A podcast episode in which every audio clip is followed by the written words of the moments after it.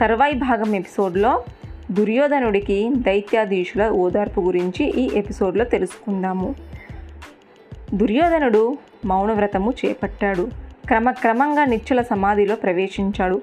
అదే సమయంలో దేవేంద్రుని చేతిలో పరాజితులై పాతాళంలో దాగిన దైత్యధీశురులు కొంతమంది దుర్యోధనుని అమరణ దీక్షకు చేరుకున్నాడు. తెలిసి అయ్యయ్యో రాను రాను మన బల సన్నిగిలిపోతుంది. అని దుఃఖించారు. దుర్యోధను ఎలాగైనా తమ సన్నిధికి రప్పించుకునేందుకు సిద్ధపడ్డారు. శుక్రాడుదిగా మహేశ్వరుల చేత పూజలు నిర్వర్తించారు. అగ్నిహోత్రాలు అర్పించారు. ఓ దానవంగన అగ్నికీలలోంచి ఆవిర్భవించి ఆజ్ఞ అంది. దుర్యోధనుని ఇక్కడికి తోడుకొని రా అన్నారు. అన్నదే తడువు. తన సుయోధనుని వెంటబెట్టుకొని వచ్చింది. దైత్యాధీశులంతా సుయోధనుని ఆదరించారు. కుశల ప్రశ్నలు వేసి ప్రోత్సహించారు. ప్రాణత్యాగానికి ఒడిగడుతున్నావు. నీకే దుస్సాహసము తగదు. సుయోధన నీవు మానవ మాతృడువనే భావిస్తున్నావేమో. కాదు అన్నారు. ఒక గొప్ప వ్యక్తి మాకు కావాలని మేమంతా ఒకనాడు శివుణ్ణి ప్రార్థిస్తే నిన్ను అనుగ్రహించాడాయన నీ శరీరము వజ్ర సమానము శస్త్ర దుర్భేదము. అందువల్ల శారీరక కథలేవి నిన్నంటవు. ఆపై నీ అందము ఎవరికుంది నిన్ను చూస్తే చాలు. కాంతమనులందరూ నిన్ను కావాలనుకుంటారు. అందానికి అందమైన నువ్వు ప్రయోపరవేశం చేయడము అర్ధరహితము. ఈ భూమి మీద నువ్వు పుట్టిన మరుక్షణము నీకు తమ శక్తియుక్తులు అందించేందుకు దైత్య దానవ శూరులెందరో అవతరించారు. వారందరూ దివ్యాస్త్ర కోవిదులు భుజ పరక్రమ శోభితులు. ఇది ఇలా ఉండగా నీ పక్షంలో భీష్మ ద్రోణ కృపాచార్యులు కొందరు దైవాంశ సంబూధులే. కాదనము. కాకపోతే కొద్ది కాలము తర్వాత వారి మనసులో రాక్షస స్వభావం ప్రవేశించి ప్రకోపిస్తుంది.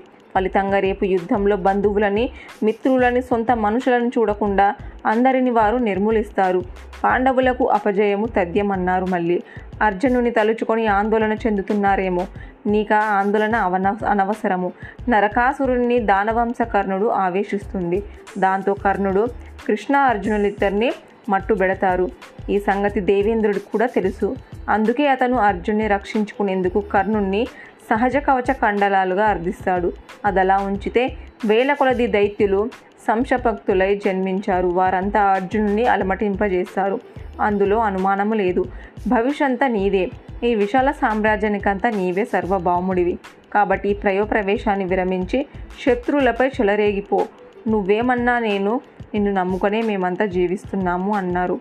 మనమంతా ఒకటి మన బలాన్ని ఎప్పటికప్పుడు పెంచుకుంటూ పోవాలి అని సుయోధనికి చెప్పిందంతా చెప్పి వీడుకోలు పలికారు. దైత్యంగన సుయోధనుని యథాస్థానానికి తీసుకుని వచ్చి వదిలి వెళ్ళింది. అంతా కలలా అనిపించిన జరిగిందంతా నిజమే అనిపించింది. సుయోధనుని ప్రయోప్రవేశాన్ని విరమించుకున్నాడు. పాండవులకు అపజయం తప్పిందనిపించి వారి మరణము తన చేతుల్లోనే ఉన్నదని సంతోషించి అవమాన భారాన్ని దిగమింగుకున్నాడు. అయితే తనకు వచ్చిన ఈ స్వప్నాన్ని గురించి దుర్యోధనుడు ఎవరికి చెప్పలేదు. మరునాడు ఉదయం కర్ణుడు వచ్చాడు.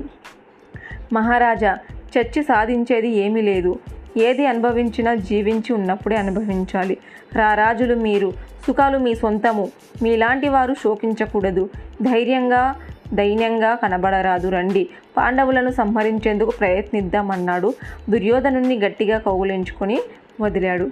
అర్జునుడిని తలుచుకొని భయపడుతున్నారేమో. మీక భయం అక్కర్లేదు. ఇదిగో నేను పట్టుకున్న ఈ కత్తి మీద ప్రమాణం చేసి చెబుతున్నాను.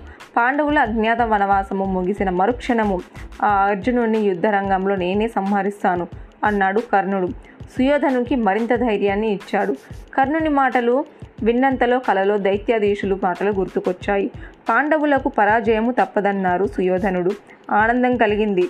ఆ ఆనందంలో హస్తినాపురికి అంతా బయలుదేరతాము అని పలికి మిత్రమా అంటూ కర్ణుని దగ్గరకు తీసుకున్నాడు.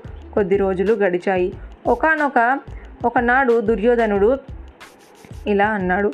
పెద్దలము మేమంతగా చెప్పినా వినకుండా ఘోషయాత్రకు వెళ్ళావు. ఫలితం నీకే తెలిసింది. పాండవులకు నువ్వెంత అపకారం తలపెట్టిన వారు నీకు ఉపకారమే చేస్తున్నారు. దాన్ని నువ్వు గుర్తుంచుకోవాలి. కర్ణుడు ఏ పాటి వీరుడో నీకు ఆ పాటికి అర్థమయ్యే ఉంటుంది. రణభూమి నుంచి పారిపోయాడు. అతనిని నువ్వు అక్కున చేర్చుకున్నావు. పాండవుల శౌర్య సింహులు. వారి ముందు నీ కర్ణుడు ఎందుకు కొరగాడు? వీటన్నిటిని దృష్టిలో పెట్టుకొని ఎందుకు చెబుతున్నానో విను. పాండవులు శత్రువులు అనుకోకు. వారిని ఆదరించి ఆనందించు అన్నాడు భీష్ముడు. అతని మాటలు పట్టించుకోలేదు దుర్యోధనుడు. పైగా అతన్ని అవమానిస్తున్నట్టుగా అప్పుడే వచ్చిన శకుణ్ణి కర్ణులను ఆహ్వానించి మీకోసమే చూస్తున్నాను రండి రండి అంటూ వారిని తోడుకొని అక్కడి నుంచి నిష్క్రమించాడు. ముగ్గురు ఓ రహస్య మందిరము చేరుకున్నారు. చెప్పు కర్ణ ఇప్పుడు మన తక్షణ కర్తవ్యం అడిగాడు దుర్యోధనుడు. ఏమున్నది? ఈ విశాల సామ్రాజ్యాన్ని మీరు యథేచ్ఛగా పాలిస్తూ సుఖ సంతోషాలు అనుభవించడమే అన్నాడు కర్ణుడు. నవ్వుకున్నారంతా. కర్ణ నాదో కోరిక. చెప్పండి ధర్మరాజా. రాజసూయ ద్వారము చేసినప్పటి నుంచి నాకు కూడా ఈ యాగము చెయ్యాలనిపిస్తుంది. నీ అండదండలతో నేను ఆ యాగం చేస్తాను? నీ అభిప్రాయము సుయోధన మహిపతి రాజసూయ ద్వారం చేసి తీరాల్సిందే. మీరు అనుకుంటే అందుకు తిరిగేమున్నది? ఎలాగో లోకంలో రాజులంతా మన గుప్పెట్లోనే ఉన్నారు. ఇక ఆలస్యం ఎందుకు? రాజసూయ సన్నాహాలు ప్రారంభించండి అన్నాడు కర్ణుడు. ఆ మాటతో దుర్యోధనుడు క్రతు పురోహితులను ఆహ్వానించి రాజసూయ ద్వారము చేయక సంకల్పించాను. అందుకు అనవసరమైన అవసరమైన యాగోపకరణాలన్నిటినీ సిద్ధం చేయండి అన్నారు. అందుకు సరే అని పురోహితులు ఒకరి ముఖాలు ఒకరు చూసుకున్నారు. ఏదో చెప్పాలనిపించింది వారికి. అది గ్రహించి చెప్పండి ఈ యాగం నేను చేసేందుకు అభ్యంతరాలు ఉన్నాయా? అడిగాడు దుర్యోధనుడు. అవును మహారాజా అభ్యంతరం ఉంది. భూతలంలో మీకు శత్రువులు లేరనుకోరాదు మీకు శత్రువులున్నారు. పాండవులు మీ శత్రువులే. వారిని మీరు ఓడించి కానీ మీరు యాగం చెయ్య అర్హులు కారు అన్నారు పురోహితులు. అవునా అంటూ బాధపడ్డాడు దుర్యోధనుడు. అతని ఓదార్చినట్టుగా అయితే రాజసూయంతో సమానమైన ఒక యాగం ఉన్నది. దాని పేరు వైష్ణవము. దానిని తమరు తలపెడితే బాగుంటుంది. ఆలోచించండి. ఈ యాగాన్ని వాసుదేవుడు చేశాడు అన్నారు పురోహితులు.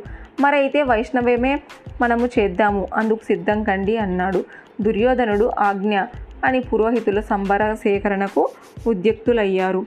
జనని జనకుల ఆశీస్సులతో భీష్మ ద్రోణ విదురాది పెద్దల అంగీకారాలతో దుర్యోధనుడు వైష్ణవము చేసేందుకు హస్తినాపురిలో యజ్ఞశాల నిర్మించాడు. తర్వాయి భాగం నెక్స్ట్ ఎపిసోడ్లో తెలుసుకుందాము.